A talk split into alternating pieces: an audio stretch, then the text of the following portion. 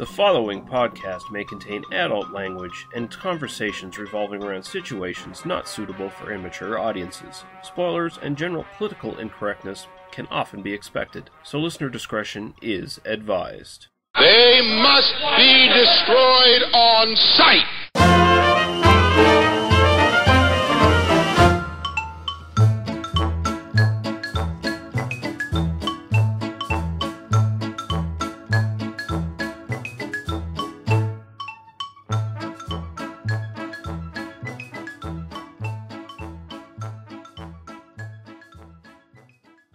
Okay, we are live. Welcome to another episode of They Must Be Destroyed on Sight. And uh, we have the whole crew here, uh, despite our uh, best betting uh, we put we put forward.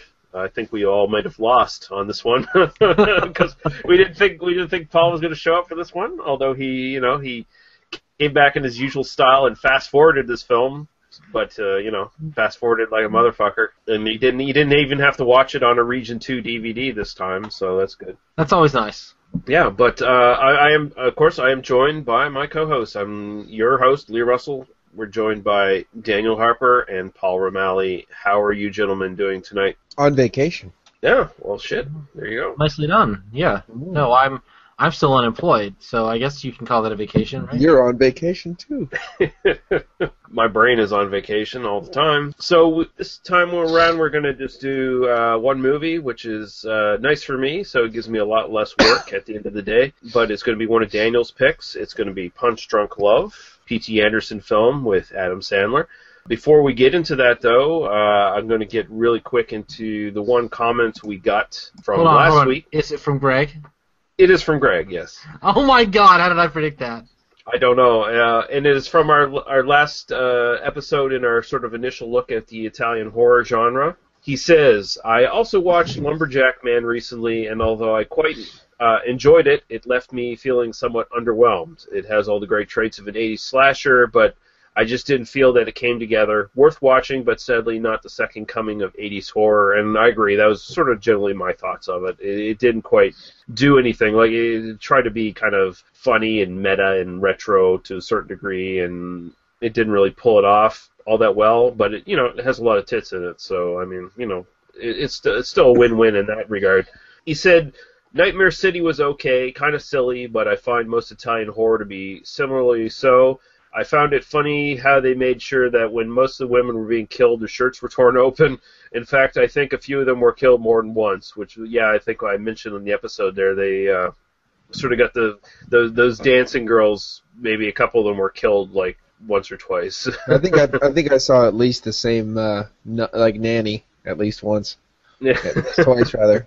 Yeah, and he says I actually really enjoy Torso, and it was probably the best giallo I've seen to date. It starts off with uh, enough nudity to make softcore porn movie, and it continues to be a legitimately interesting mystery movie. It is also has quite a few slasher leanings, which might explain why I'm so fond of it. Cheers. Uh, yeah, thank you, Greg. I definitely agree. I think after re- revisiting uh, Torso, it is probably one of the best of the ones we watched that month. It's probably one of the better giallos, actually. Although you know, it's only got sort of like the bare bones giallo elements, and it's sort of bordering into slasher territory. But there's a lot of deeper stuff going on in that film than a lot of a lot of its contemporaries. So. I still think you could have did better next time. Put more thought in your comment. I, I can already tell that uh, Paul has had a few beers. He's on vacation. Usually, usually he's at work when he does this, right? So uh, yeah, yeah, having yeah. a few beers. Yeah, well, what are you drinking right now, Paul? The 2X IPA from Southern Tier. Nice. Yeah. And It's what are you drinking, Daniel? Yet again, Founder Centennial. It's my go-to right now. Comes Right in 12 and- cans for like sixteen dollars. So you know. And I'm Yeah. doing a uh, Lagunitas Hop Stoopid. Ooh, I don't. Oh. really- I didn't care for that beer as much as I wanted to, but Lagunitas makes great stuff. I, I think it's pretty solid. I must have got. I the thing is, I could have got an old bottle. It's Pennsylvania. Yeah, Fresh, fresh on the shelf is eight months old. So.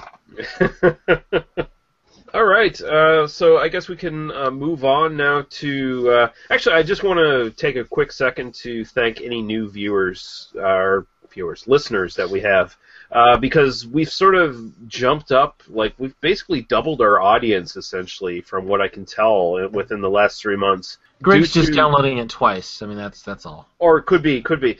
Uh, no, but but honestly, due to sort of the pimping that Daniel and Paul and I have been doing, um, and also some nice shout outs from uh, Stu from the Midnight Movie Cowboys and Corey from Slaughter Film.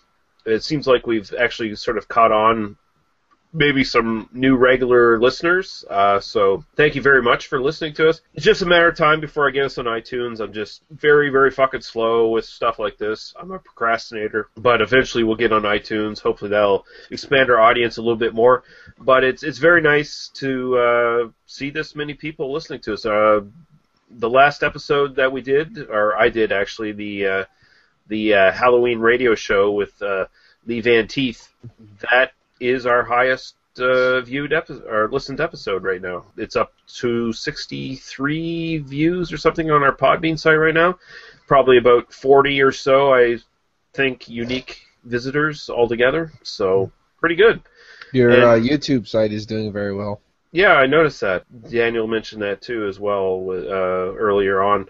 Ver this is very very cool. Very nice to see. Uh, I think Daniel and I come from the same sort of school of thought that we didn't think our podcast were going to maybe get any more than maybe a handful of fucking uh, listeners, and it's nice to see us both. Uh, both our podcasts actually getting a little bit of uh, an audience growing, so it's it's really good stuff.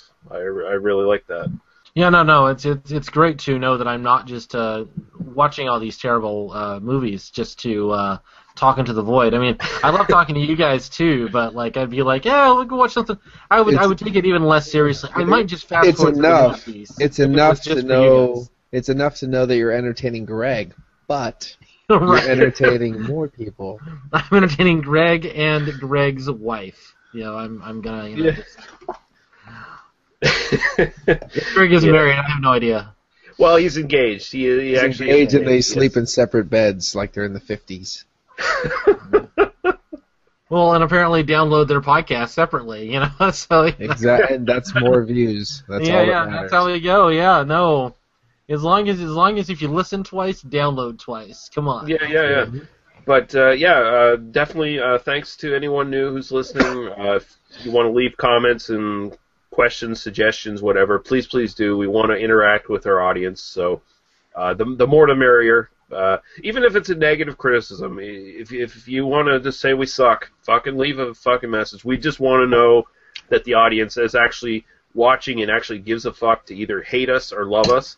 Indifference. Indifference is the fucking death. Like that's the worst possible thing is indifference. So, yeah, there you go. We can move on to uh, what we've uh, watched uh, recently or purchased, and uh, I know Daniel has a couple things he wants to mention, so I'll go to you first, sir. Uh, I only have one. I know you guys expected me not to have anything, so I, I went out of my way to watch something just so I'd have something to say during this section of the podcast. And believe it or not, I watched Star Crash from 1978. oh, nice. on YouTube. Yes. Uh, we should totally do some uh, cheesy sci-fi movies at some point, um, especially ones with um, a lead young lady with uh, basically wearing a, a leather bikini for the bulk of the film. Mm-hmm. Caroline Munro. Yes. Munro, and uh, I, I will say that it was it was on the strength of her acting talents uh, that I that I did watch the film. Overall, yeah, it's it's kind of a kind of a dumb movie. I mean, it's a Star Wars ripoff, it's a Flash Gordon ripoff, and it's a Barbarella ripoff all at the same time. Mhm. It's pretty good at that. I enjoyed it. It's it's dumb. It does have a uh, robot uh, Texan sheriff character, which is uh, the most surreal element I've seen in a movie West, little this Westworld. year, even even more so than uh, Beyond the Black Rainbow. If Beyond the Black Rainbow had had a robotic sheriff that spoke in a Texan drawl, I think that would be that would really put that movie over the edge for me. You just put, you, you just put Westworld in my head. Yeah, no, no. Westworld is one we should probably cover at some point, but um, Yeah. no, it was it was a pretty decent little watch. David Hasselhoff is in it as the uh, kind of the, the third lead. I mean, I don't know. It's one I think we could talk about at some point, so I'm not gonna I'm not gonna talk too much. And uh, Christopher Plummer, the great Christopher Mhm. Plummer, as Yeah, sl- slumming it for booth money. hey, you know, I, I read the Wikipedia page for the uh, for the movie, and uh, he basically said he was he was quoted at some convention or something where he basically said, "I get to go to Rome for three days, and that was all I Mhm. cared about, and that was it." Like, hey, I'm down, Christopher Plummer, and you're good in the movie, so whatever. Yeah, uh, and of course that was also directed by the same uh, person who did Contamination, which we covered last uh, month. Mhm. Yeah, It all Luigi links Cozzi. together. It all links together. yeah, yeah. Uh, okay, Paul, anything you've uh, watched or purchased this in the last week or so? Well, I'll go back a little bit, and I watched "They Came from Beyond Space," which is a. Uh, I watched it with Elvira. Yeah, she it was on one of the uh, movie macabres, but Oh, yeah. uh, it's one of the Amicus films, and it's actually not a bad film. Taking out the cheesiness, realize it's it's Hammer's deformed brother, and it's pretty good. I never heard of that one, honestly. I didn't. I didn't know that was an Amicus film. What what I want to actually get someone from NASA. I didn't call him yet. I need to because I want to figure out what Beyond Space is. That's what I want to Well, figure out. there- there's space, and then there's after the the space ends, and then you go beyond it to to. Well, here's the something else. here's the funniest thing is they came from beyond space, but in the movie they came from the moon. Oh. no, no, no, no. You see, there's space, and then there's an object, and then there's more space beyond it. So, And If- there's a matter, yeah, and the- if, uh, whenever there's matter, you're technically dividing space, and so they came from beyond one space into another. That's that's. it the, came uh, from the next room. I majored in philosophy for a while. Can you tell? There Yeah, you I'm, go. s- That's I'm so okay. glad. I'm so glad you guys figured that one out. Uh, Well, o- other than I, I that, was confused.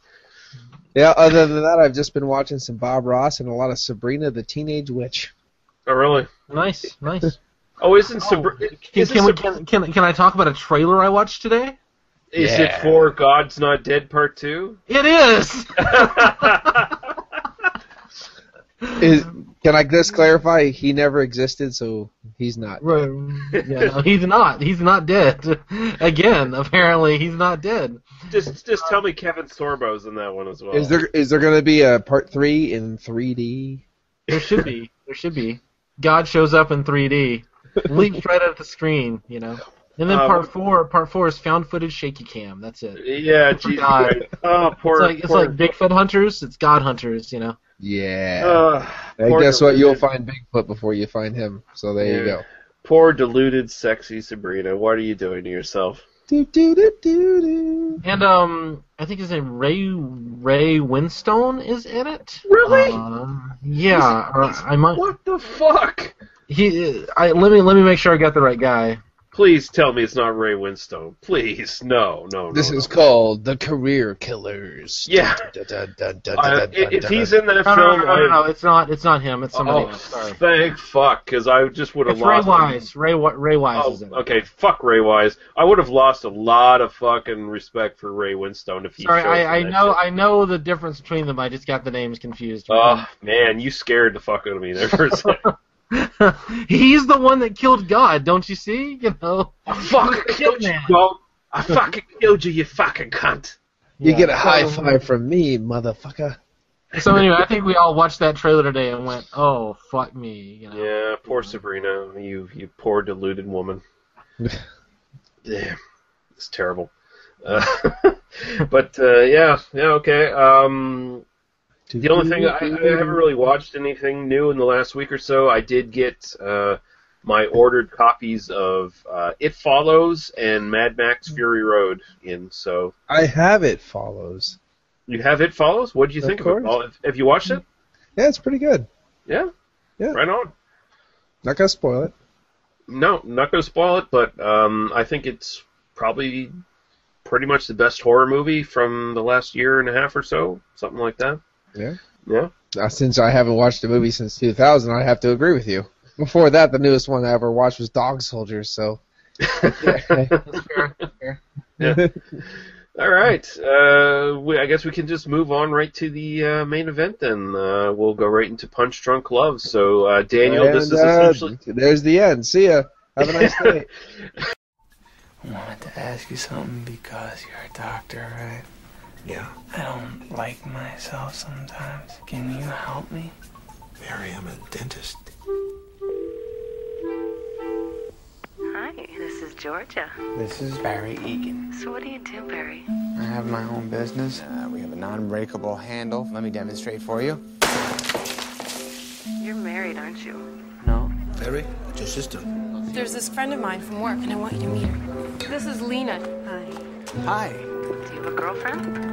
No. It must be weird for you to have so many sisters. Actually, no. It's very nice. Remember we used to call you gay boy and get all mad? What's that? We were calling you gay boy and you got so mad. I saw your picture, and I really wanted to meet you. What are you lying? no. I didn't want to get too far along on going out and be hiding something. This is Barry. Hey, it's Georgia. How did you get this number? I was wondering if maybe you could help me out with some money. Yeah, no. I'm sorry. You've just made a war for yourself that you can't afford. I'm going to Hawaii on Friday. Hawaii. I was thinking about going there. Really? I'm gonna start a collection of puddings and coupons that can be redeemed for frequent flyer miles. That's insane. This is Barry. You canceled your credit card. That's a bunch of bull! Get your supervisor on the phone! Yeah. What's your name, sir? You're sick. No, no, no. Shut up! Shut up! Shut, shut, shut, shut, shut up! Are you threatening me? Yes. That wasn't good! You're dead! Ow, ow. And all at once I knew, I knew at once, I knew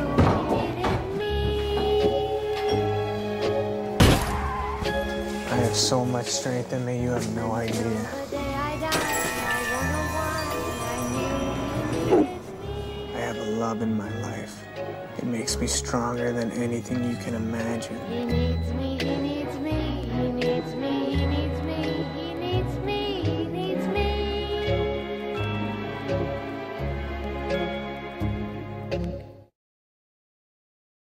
Essentially, this is your show, Dan. So uh, I'll let you take over.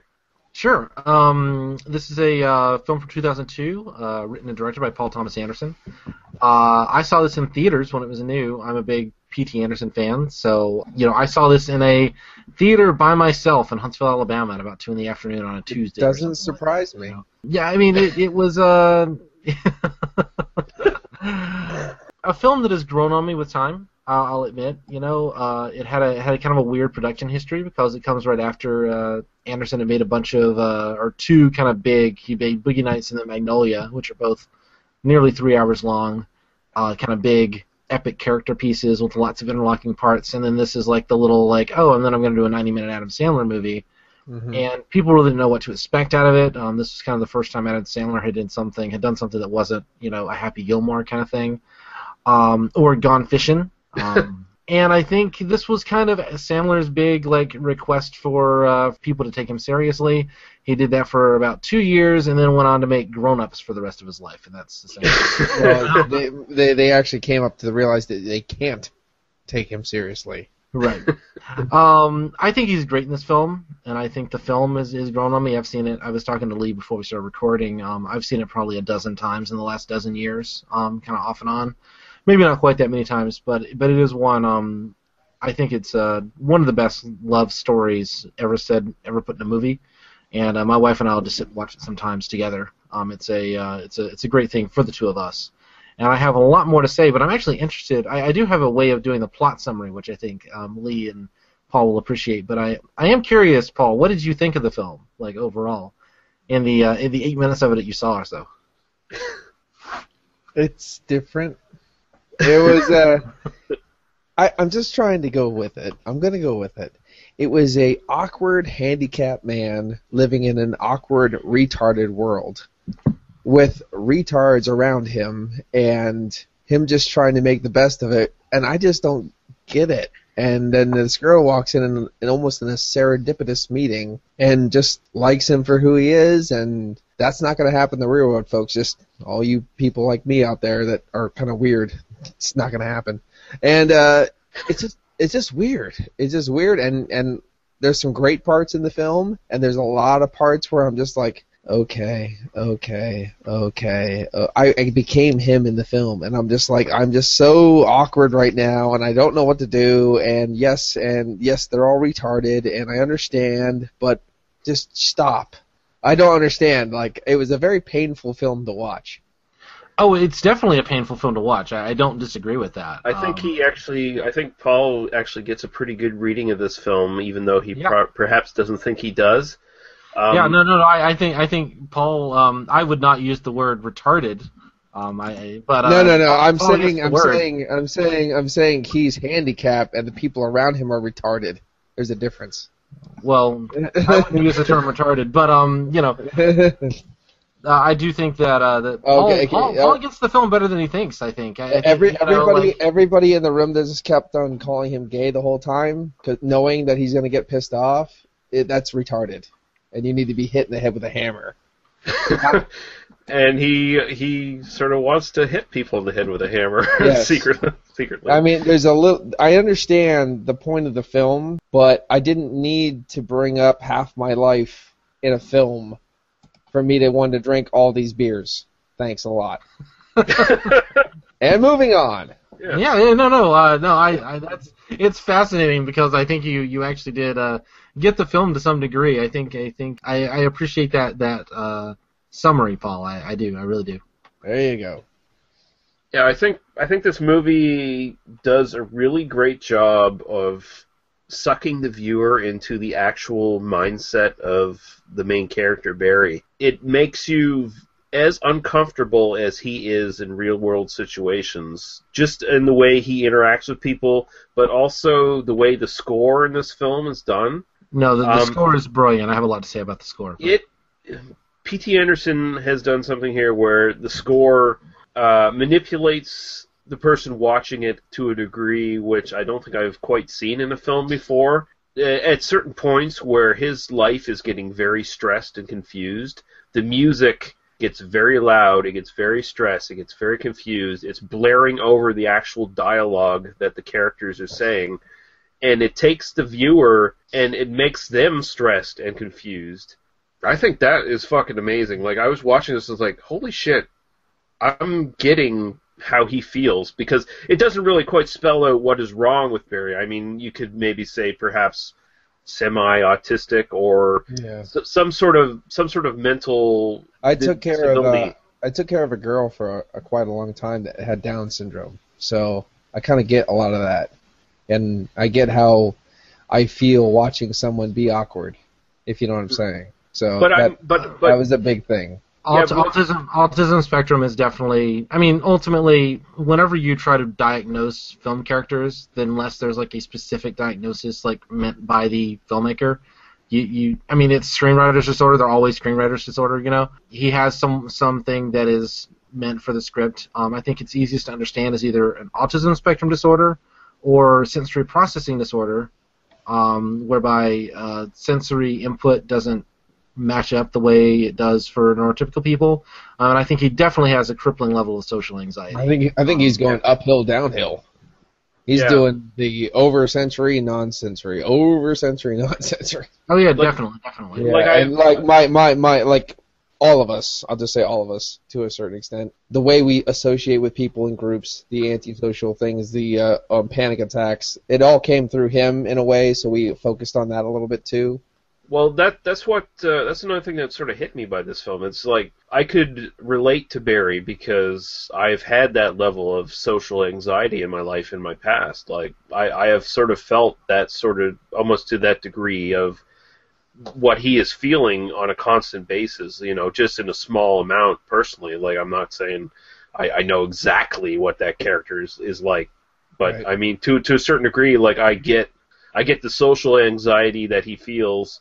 I get the pent up rage that he feels because this is a character who has a lot of pent up rage, partially due to the fact that his seven sisters treat him like uh, Garbage. pariah, pariah to, and it's not even malicious the way they do it. It's just it's just the way they treat him. It- I, I it's- do have a I do have a hypothesis about that that um, they're not actually treating him this way. That that's what he's hearing. That we're in his head to that degree. that could That, be that yeah. essentially they're saying, "Oh, you're weird. You're all this sort of thing," you know, et cetera, et cetera. But that's just that's just his. That we're still seeing that through his perception.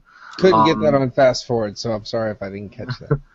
Um, there there's some beautiful beautiful sequences. I, I love the sequences with the sisters. Uh, I love the you know the sisters and the brothers and the you know there are lots of recurring themes here. Um, sorry, Lee, I kind of I kind of took over for you. No, you. go ahead. But, um, Go ahead. Do um, it.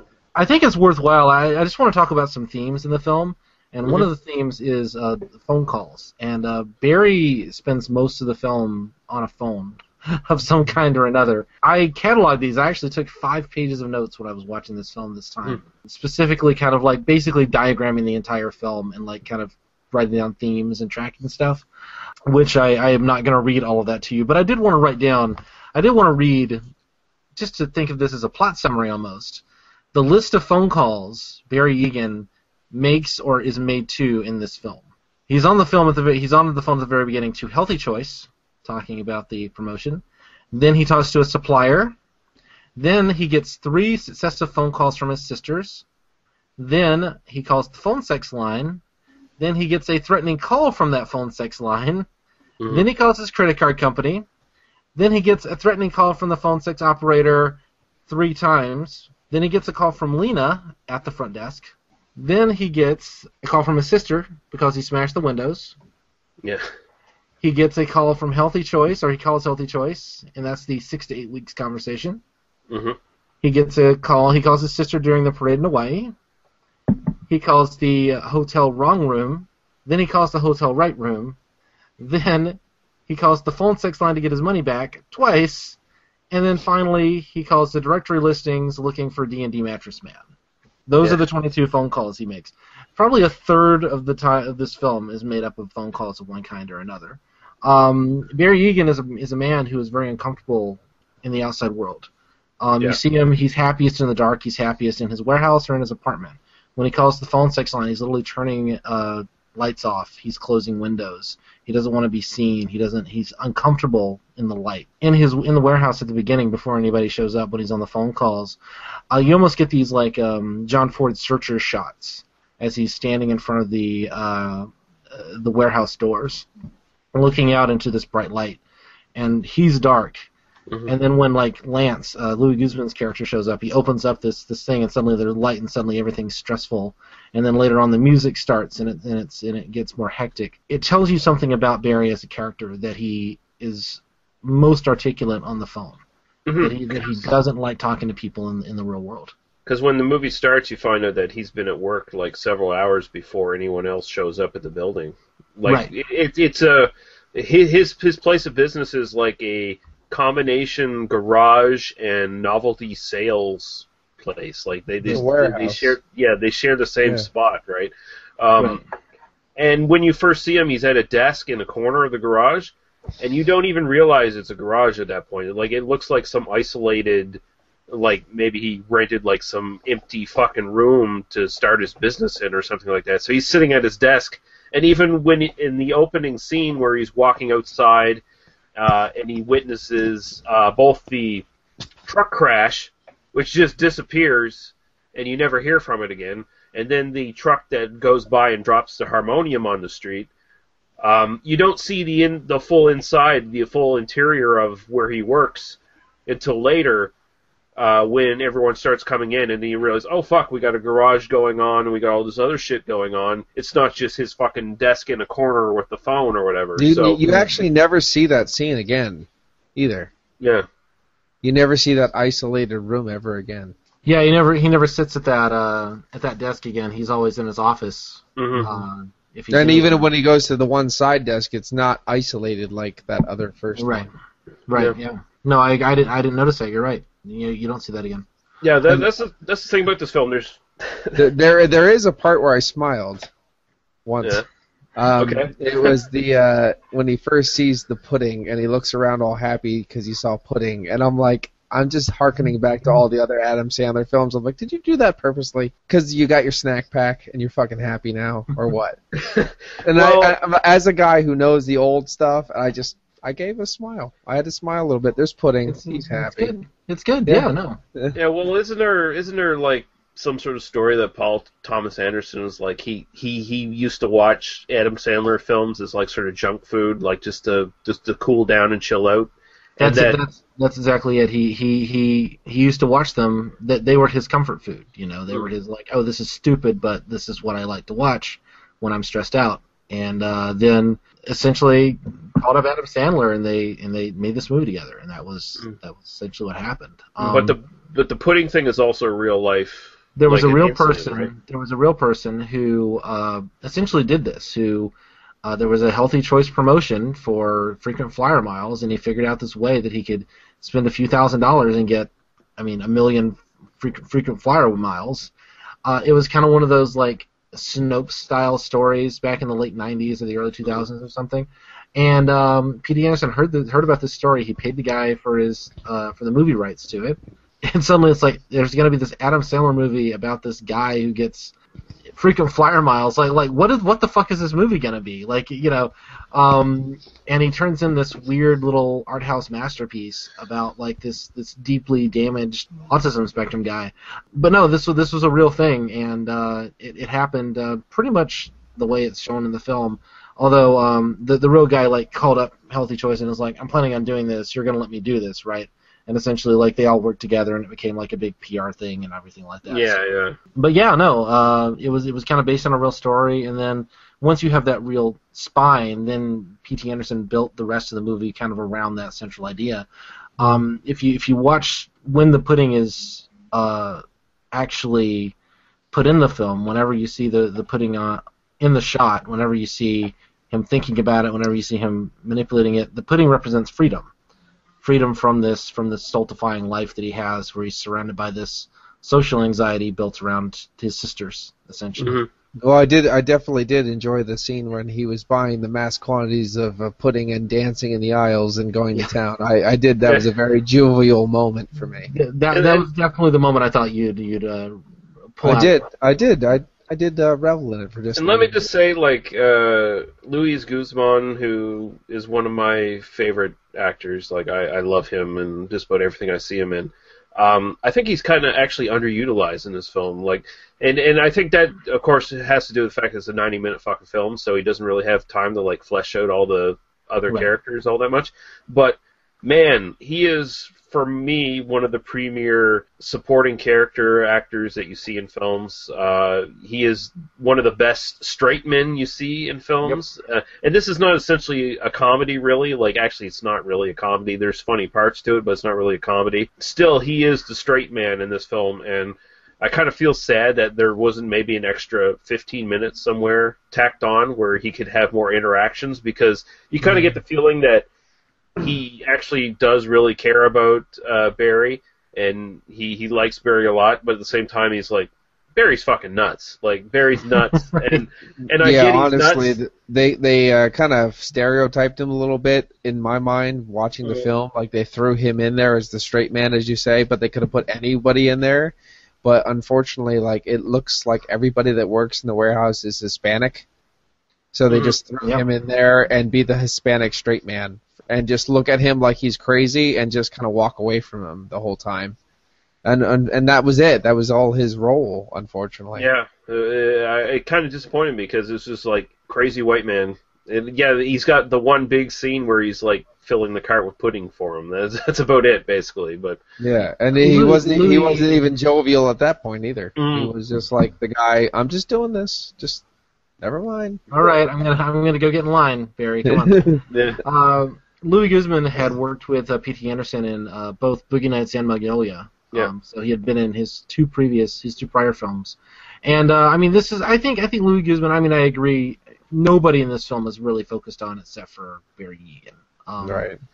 Uh, But it's supposed to be like that. More of a yeah. Well, it, it's, it, it's a character study, and Yeah. I, I think if there's one criticism I would make of the film is that I, you know, kind of my my big criticism, which I agree that Luis Guzman is not uh, treated well, and the fact that you're surrounded by Hispanic workers is probably realistic, but also then it kind of becomes like, oh, and then you have a bunch of brown people just kind of watching this dude do things, and cr- um, crashing into rafters. crashing, cra- like getting into accidents that he's uh, not paying attention to because he's uh, paying. But uh, I think that um, But that makes sense. I expected that from him. That that kind of one track mind.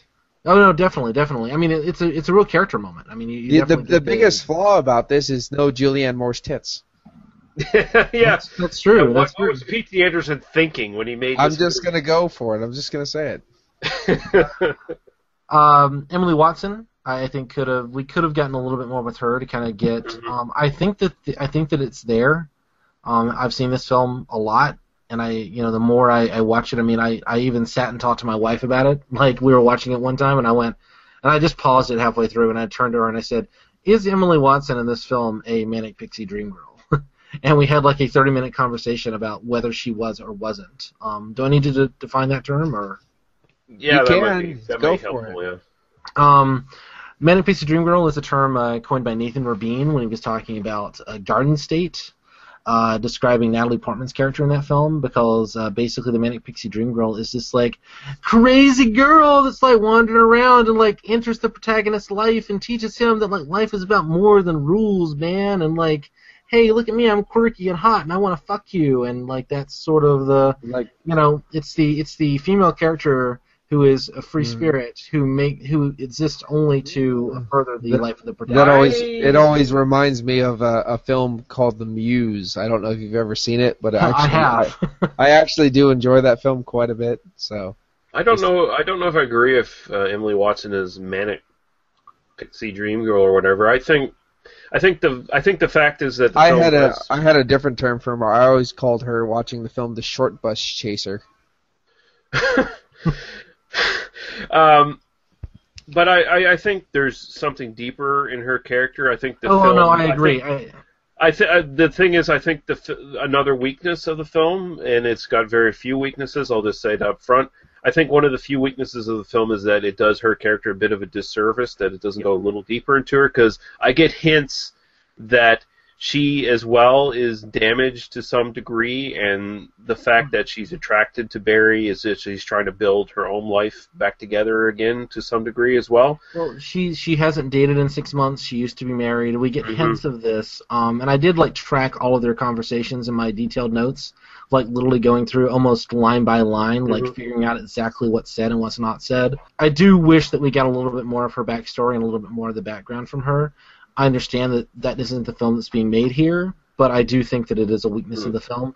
Um, Uh, I think that her performance sells it, and I think that it's little moments like the way she hugs him after she she calls him for a kiss, and he comes back up, and And that that I she- like that part a lot, and that would be me trying to find the room again. I understand that. Yeah, Yeah, no, it's, it's yeah, very yeah. much, very much, you know, no. But Uh, uh, the the way she holds him, the way she whispers in his ear, the way he is almost sobbing on her shoulder because he is so happy to have found someone who accepts him for who he is. The best Um, part of the film with between those two for me was when he pontificates his emotions in the very special way that he does, and she just looks back at him and does the same thing right back to him.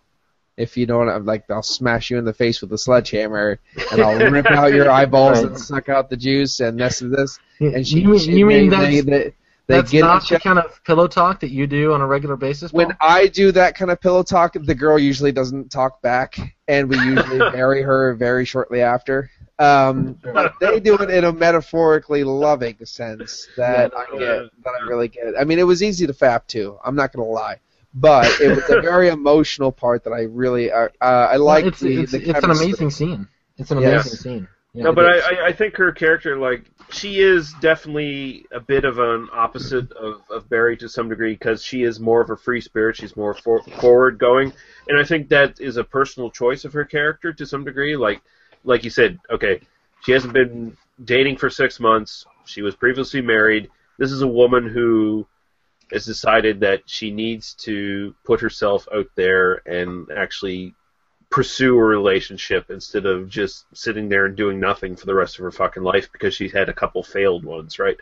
So she's going out there, she's putting herself out there, she's going a certain degree higher than Barry can do himself. He she's looking for she's looking for someone.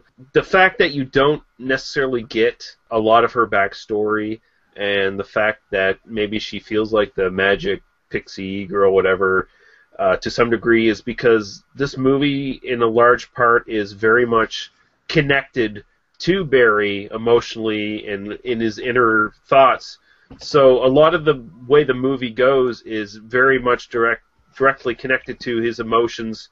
Um, wh- whether it's the soundtrack or just uh, when you see scenes where he's in distress, where everything goes fucking dark, uh, like uh, after he gets accosted by the uh, three of the four blonde brothers or whatever. Uh, uh, the first time where he, he runs away and everything really gets fucking dark and he's running down a dark fucking alley.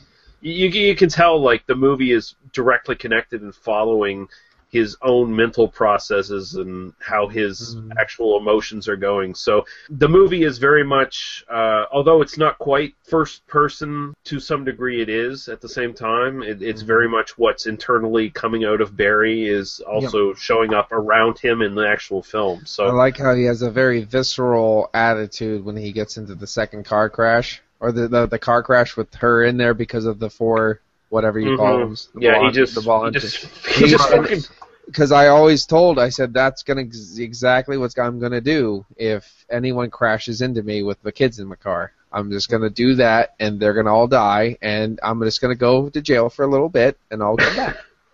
Well, And we, we, we see three acts of violence in the film. He breaks the glass due to his social anxiety. He's he's being he's trapped in a corner, and he breaks the uh, plate glass windows in this kind of like shocking moment. Then later he uh, beats up the bathroom, um, and he does that when uh, Lena reminds him of the photo, Mm-hmm. whatever this photo is that, that made her attracted to him. You know, and we got to keep in mind that Lena works with uh, Liz, who is Barry uh, Lynn Rajskub's character. Yeah, Um, wi- she's she's pretty much he- the face of the entire Seven Sisters. Yeah, too. he said, definitely said about telling the story about when you got angry and threw the hammer through the, the window, and he Right, right. just They- they tell called, us- her, called the sister a liar, and then went to the bathroom. He he calls his, he calls her a liar. He goes to the bathroom and he's he's angry at himself. He it's, he's filled with like this self hatred, and he has to get it out somehow. And then they get kicked out of the restaurant, of course. Um, so in those those two cases, you know, we're talking about these large negative consequences. It's only after he has a love in his life that he funnels that anger into something that is uh, pure, and that is that is he even he even is able to let go. Like he literally hands the crowbar to the last brother and says, "Here, take this," uh, you know, and then drives her to the. I mean, you know, like it's it's a controlled righteous anger. Right, right. Um, and then travels to Utah and uh, and confronts uh, the, the, a person who I can't believe we haven't even mentioned yet in this Philip conversation. Seymour Hoffman, yeah. Uh, Philip Seymour Hoffman, who I think has about 40 lines of dialogue in this film. Um, and makes every single one of them count. I think it's a phenomenal performance by him. But confronts Philip Seymour Hoffman and uh, essentially stares him down. Mm-hmm. There's a, there's a there's a line. I mean, I don't really want to get too deeply into this. There's you could definitely follow the a kind of like a traditional masculinity as as Barry finds his his manhood in a way. It's all right. It's all right, Daniel. Go with it. Go. Oh, well, I can I can go with it. Don't worry, we can talk. I can I can talk about this movie by myself for like three hours. It's fine. Do it. Um, I, I love that scene. I, I that scene. I love the fact that they don't say anything for like 20 seconds. Yeah, and, Mm. and he just says, "I have a love in my life, and that makes me stronger than you could ever imagine." hmm And uh, that's that's that's where he is. That's where he is emotionally. And that's And- I, I completely agree with that line. One No, yeah, no. I I mean, how how much strength have I gotten from the love that I have in my life? You know, and and maybe not because I called a phone sex line and got threatened for, by uh, by somebody for. Well, that's how you it know, starts. That's how it starts, and then you know that's the beginning of any relationship, right? You Yeah, know, I yeah, called a phone yeah. sex line. I get. I think I think that is what love gives us in a lot of in a lot of cases is is Mhm. that is that emotional reservoir is that there's somebody backing me up, you know. No of. matter no matter where I was, because I used to be suicidal and manic depressive and the whole deal, and an alcoholic and all that fun stuff. I have something to to fight and live for now that I didn't back then. Yep. No matter what's happening, you know what I mean. That's one of the reasons why I kept going. And now I have children too, and now you fuck, you die. You know what I mean? And that's where I am now. And that's so I understand that. I understand that a lot. There's a lot of of of things that even people without problems in their lives can understand from this film if you watch it. There's a lot of undertoned things that we all think about and deal with in our life, even if we didn't have a shitty one. So there it is. Yeah, no, absolutely, and uh, I think it's you know the more specific it is in terms of portraying this particular person's experience, I think it the more universal it becomes. Mhm. You know that that even though we don't all have this experience, I think that we have we can connect it to things in our own lives. And as I've gotten older, I I, I mean I, I didn't get as much into this when I saw it when I was 22 as I saw it yesterday when I rewatched it at 35. when I was 22, I couldn't see it through the blur of bourbon. Yeah, sure. I'm with you. I think it's uh, phenomenal. Um, I did want to talk a little bit about the score, if that's okay, Lee. Mm-hmm. Yeah, yeah. There's Um, a score? There, there is, believe it or not.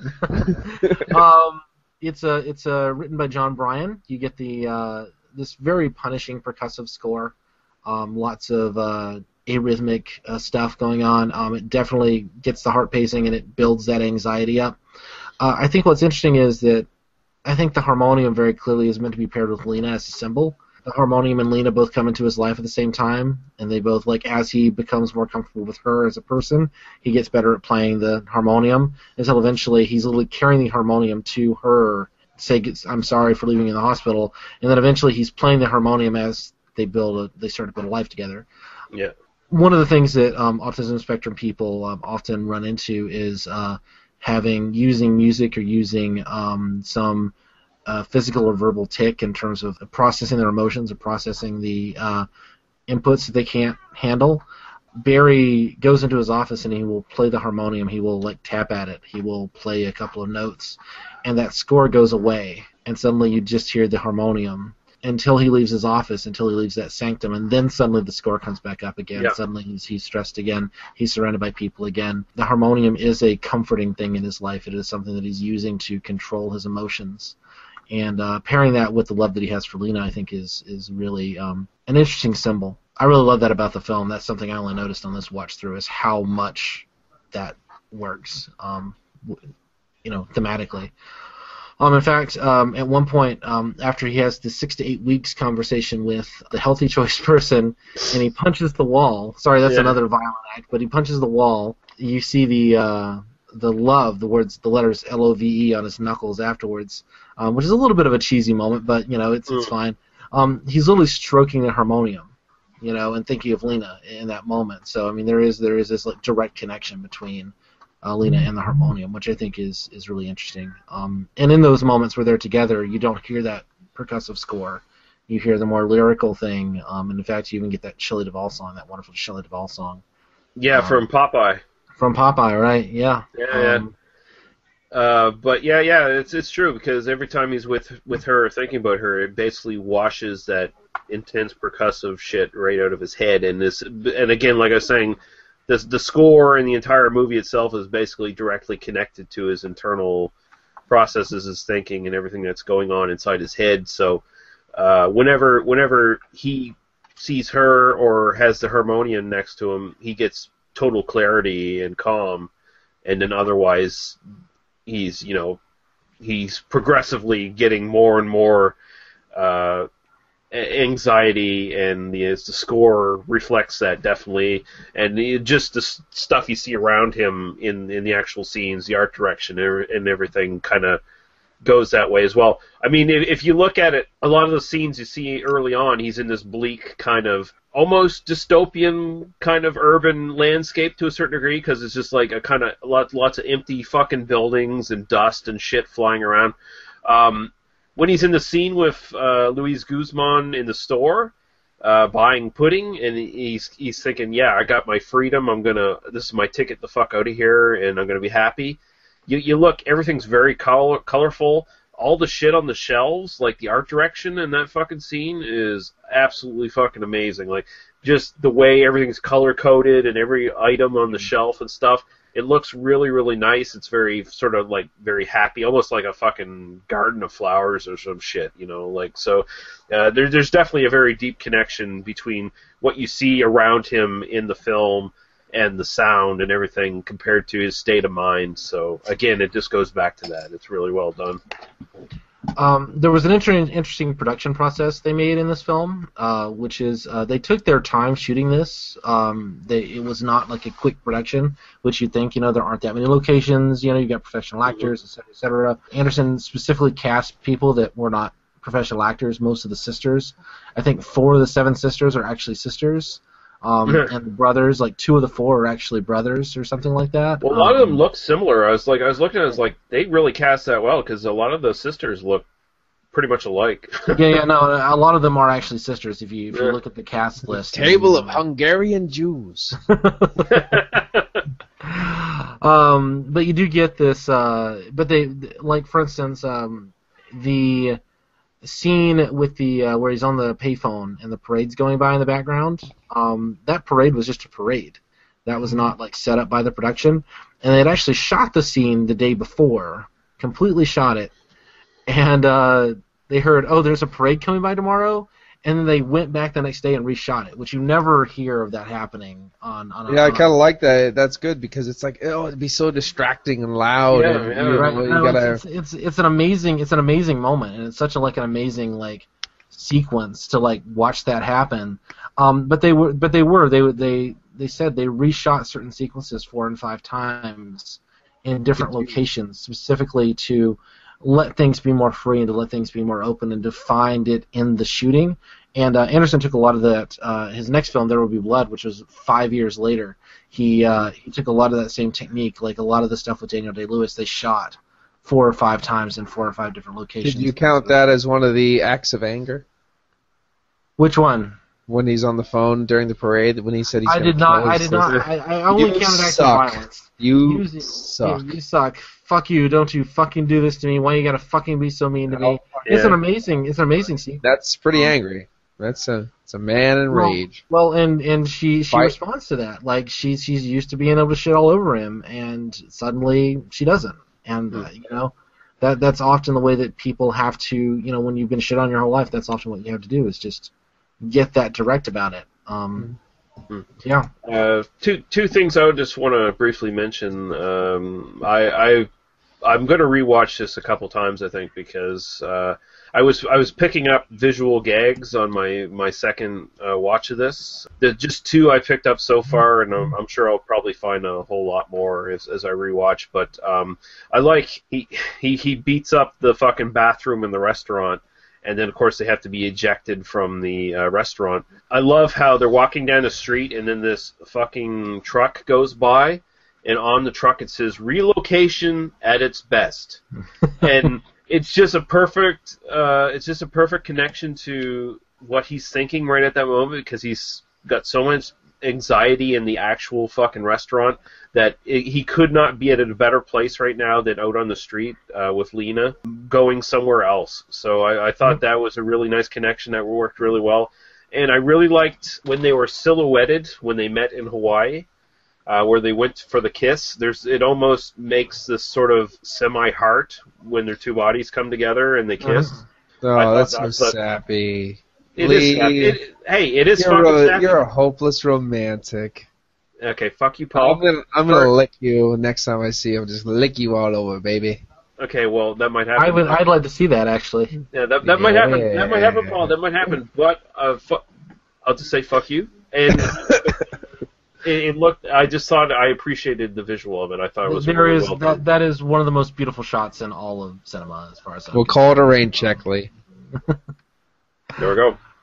Um, there is one other uh, kind of is talking about the phone theme from earlier. You know, um, you notice there's one little detail that seems to be accidental. I think it was actually they just thought it was a funny little thing to add in at the end, but he like literally rips the phone out of the wall and runs down, and then Carries he's carrying whole the phone Yeah. into the confrontation with Philip Seymour Hoffman, and then hands the phone to the uh, like the person standing at the front desk of the of the mattress. Um, Well, that. Oh yeah, yeah. well, if you view the the phone as like his his like literal lifeline to to reality, and then suddenly giving that up in that moment, where he's going to go then find Lena and then build the rest of his life together, which I think is is uh, it really thematically works. Um, the other thing is that the the actual title of the film doesn't show up until the very end. Um, so so really, all that we've seen before is just prologue. The real story, the Punch Drunk Love story, happens after the film ends, essentially, which I think is. Well, yeah, she kind says a- what? Uh, so so here she we says, go. "Away we go, away we go." Yeah. Yeah, that was. I was gonna ask you. There's one line she does right at the end, and I could not hear it. I could Yeah, not make it out. It's away we go. Away we go. Mhm. Okay. In fact, the uh, that uh, theme that you hear throughout the film uh, that kind of is associated with Lena is actually called "Away We Go." That's the that's the name of that. theme Okay. from Jon I was always wondering if Lena actually had a job. she, uh, may- she maybe she's doing a whole uh, Tyler Durden thing with him, you know. Maybe. Apparently, she has an amazing job because she works in some capacity with his one of his sisters, and Mhm. she's traveling all the time and going to like f- fucking Hawaii and places. But it doesn't seem like she actually does anything. She gets like a couple phone calls where he's like, "Yeah, we can do this and that," but otherwise, I'm chilling out in Hawaii and having drinks and meeting up with my boyfriend. Maybe maybe it's the whole thing where he gets in front of the mirror and says, "Would you fuck me? I'd fuck you. I'd fuck me hard." That's entirely Goodbye, possible. horses. Now we get the real story about this film. Uh, yeah, but There, uh, there are layers within layers, my friends. Yeah, I, I, I'll just, I'll, I'll just go to my final thoughts, and then uh, I think we're, I think we're pretty much, unless you have anything else like really extra you want to add in here, Dan. Um, No, the, the, that's the. Uh, I just uh, one more thing. Uh, Robert Smigel as the dentist. Gotta, Oh, really? Gotta love, Okay. gotta love Robert Smigel as the dentist. Okay. Uh, just just throw that in there. Um, uh, I think P.T. Anderson had directed some of the shorts that Robert Smigel was doing on Okay, SNL yeah. at that time, and just um, they they just he said, hey, come be in this movie. Um, just couldn't couldn't let this go without uh, actually saying that Robert Smigel is, is great in his one scene. Now, our As- dentist, as the our dentist. dentist under oath or not? Who I'm pretty sure any medical professional is uh, you know can't uh, can't reveal details like that. Well, oh, he screwed up. He screwed Yeah. up. He screwed Well, up. but he's not working in his uh, he's not working in his professional capacity in that moment, I guess. You know. Yeah, 'cause- Barry- 'cause Barry he's- isn't a patient. You know. yeah, Ooh, Barry's asking tape. Barry's asking for psychological advice, and he's like, "I'm a dentist, Barry. What the fuck do you want from me?" uh, but yeah, um, I, I thought this was really good. I was pleasantly surprised when I watched it. I mean, I'll fully admit I was just kind of avoiding it because it's like, okay, Adam Sandler movie, and I don't really want to watch an Adam Sandler movie. But I mean, if you're going to watch an Adam Sandler movie, this is probably the one to watch. Um, I really appreciate the fact that this is kind of a romantic comedy where the barriers between the two characters are actually psychological and not a comedy of fucking errors, you know, uh, which is very. I mean, some it works. It definitely works in classic comedies, but it gets really fucking old really fucking quick if you see it all the time. I think the psychological problems of the main characters are much more interesting and much more believable to some degree than just everyone pratfalling and fucking misunderstanding each other and all this other bullshit. So I, I really like that. I'm definitely going to rewatch it a couple times because there's a lot more going on visually and uh, just with the soundtrack and all that other stuff. Um, yeah, I really liked it, and I'm uh, glad you suggested it, Dan. I'm glad you enjoyed it. I was I was afraid uh, I was afraid you wouldn't, quite honestly, and then I would have to uh, defend the film, but I, I really didn't have to defend it. I was just like, no, no, we all we all uh, even Paul got something out of it, even though um, I didn't get anything out of it. Fuck off. yeah, The All right. 18 minute, the 18 minutes he watched of it, he, he got Yeah. something out of it. no, that's fine. He liked the little dance Adam Sandler did in the, in the middle. Yeah. and the uh, the crowbar scene, you know. So there we go. Yeah, the violence is good. Yeah, yeah. Um, I don't think I have anything. I mean, I've I've, I've gone through the, the, the big picture. You know, I could I could dig this apart almost line by line and talk about it, but there's no need to do that. Go see it if you haven't. Um, it's phenomenal stuff, and uh, I think it grows on me every time I watch it. Honestly. Yeah, streaming free on Netflix. Uh, Paul, what were any final thoughts on this one? If you're gonna watch a San, um, Adam Sandler film, excuse me, don't watch this film. Uh, if you're in the mood to watch an Adam Sandler film, don't watch this film. If you're in the mood to watch a simple love joining couple bullshit film, watch Serendipity. Um, if you are going to want to sit down and uh, decompartmentalize a film and really understand, you know, psyche, you know, psychic problems or psychiatric problems and things like that, and and piece apart the human and mental capacity and people. I mean, like really, really get into a film that uh, that picks apart the mental state of people in trouble or having handicaps or understanding the world or having problems dealing with a lot of uh, social problems, then this is the film that you should actually sit and watch and and learn from and look at. Other than that, you should probably stay away from it because it's not your everyday watcher, and there's no Julianne Moore's fucking tits. that's that's true. That's true. I I was did- I was so expecting you to say you should really watch Last House on the Left. Like that would be the much. No, la- You're if you really want to, if you really want to watch the, if you really want to watch something with the um, the socio-economical problems and the mental capacity of people and this and tits, watch Last House at the Edge of the Park. Okay. okay. Keep that in mind. There you go. it's all their fart. It's all their fault. Come on, you wanted to do it, slut. There you go.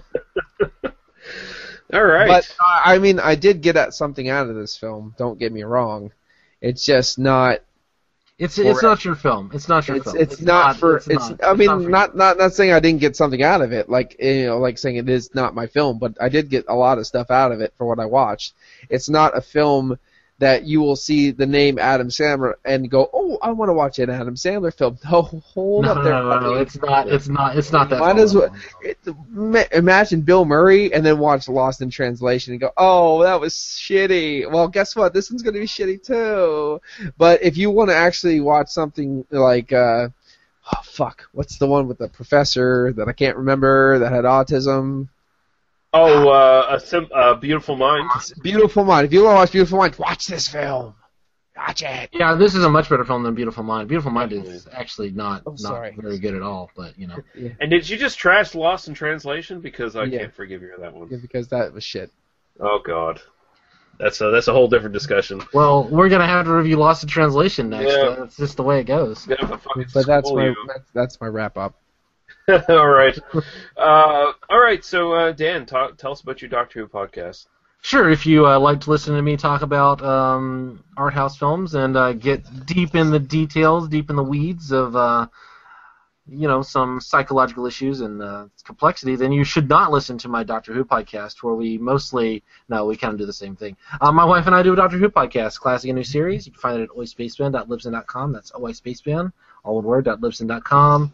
Uh, right now, we're doing Series 9, and uh, we're going to finish up Tom Baker by the end of the year, so that's going to be uh, great times. And uh, Lee's going to come back on it here in the next uh, few weeks, I think. So, uh, Awesome.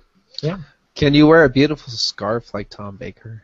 I, I have one. I, I have one. Yeah, you should both wear them. Just too bad no one will fucking see it. well, if Uh, you do it live, so I can. I'll see do it, a I will. I'll I'll do a I'll do a YouTube version just once, just for I will fun. watch it. I will. all right, Paul. Where can people find you on the interweb? PA Brew News, one word on YouTube. Funeral Dust six six six on YouTube. New page here, Back Mountain DI DYI on YouTube, um, and then on Facebook, PA Brew News, Back Mountain Arts and Crafts, and then Funeral Dust. So there you go. All right, and then uh, I'll get the uh, I'll get the Back Mountains Art and Scra- Arts and Crafts on our uh, Podbean page too. We'll link Thank you. up. So Hey, uh, Danny Hicks likes it okay. from, from um, Evil Dead Two and Intruder. oh really? Yeah, he likes it. Nice, nice. Uh, and Paul actually does pretty good paintings, so uh, He they're does, surprisingly so, for someone with no soul. Thank you. Yeah. worth- I mean, none of, none of us have any soul, but for someone who you know has no artistic integrity at all, you know, he actually his paintings are pretty good. Go check him out. Thank you. and I think uh, I think uh, the best way to end off would be uh, that song from Popeye. There. Uh, Yeah, there, there's no question. That's the way to end this. All right, guys. Uh, thanks for listening. Thank you, Dan and Paul, for joining me, and uh, we'll catch you guys next time, which is going to be Vampiros Lesbos. Looking forward to it. Can't wait.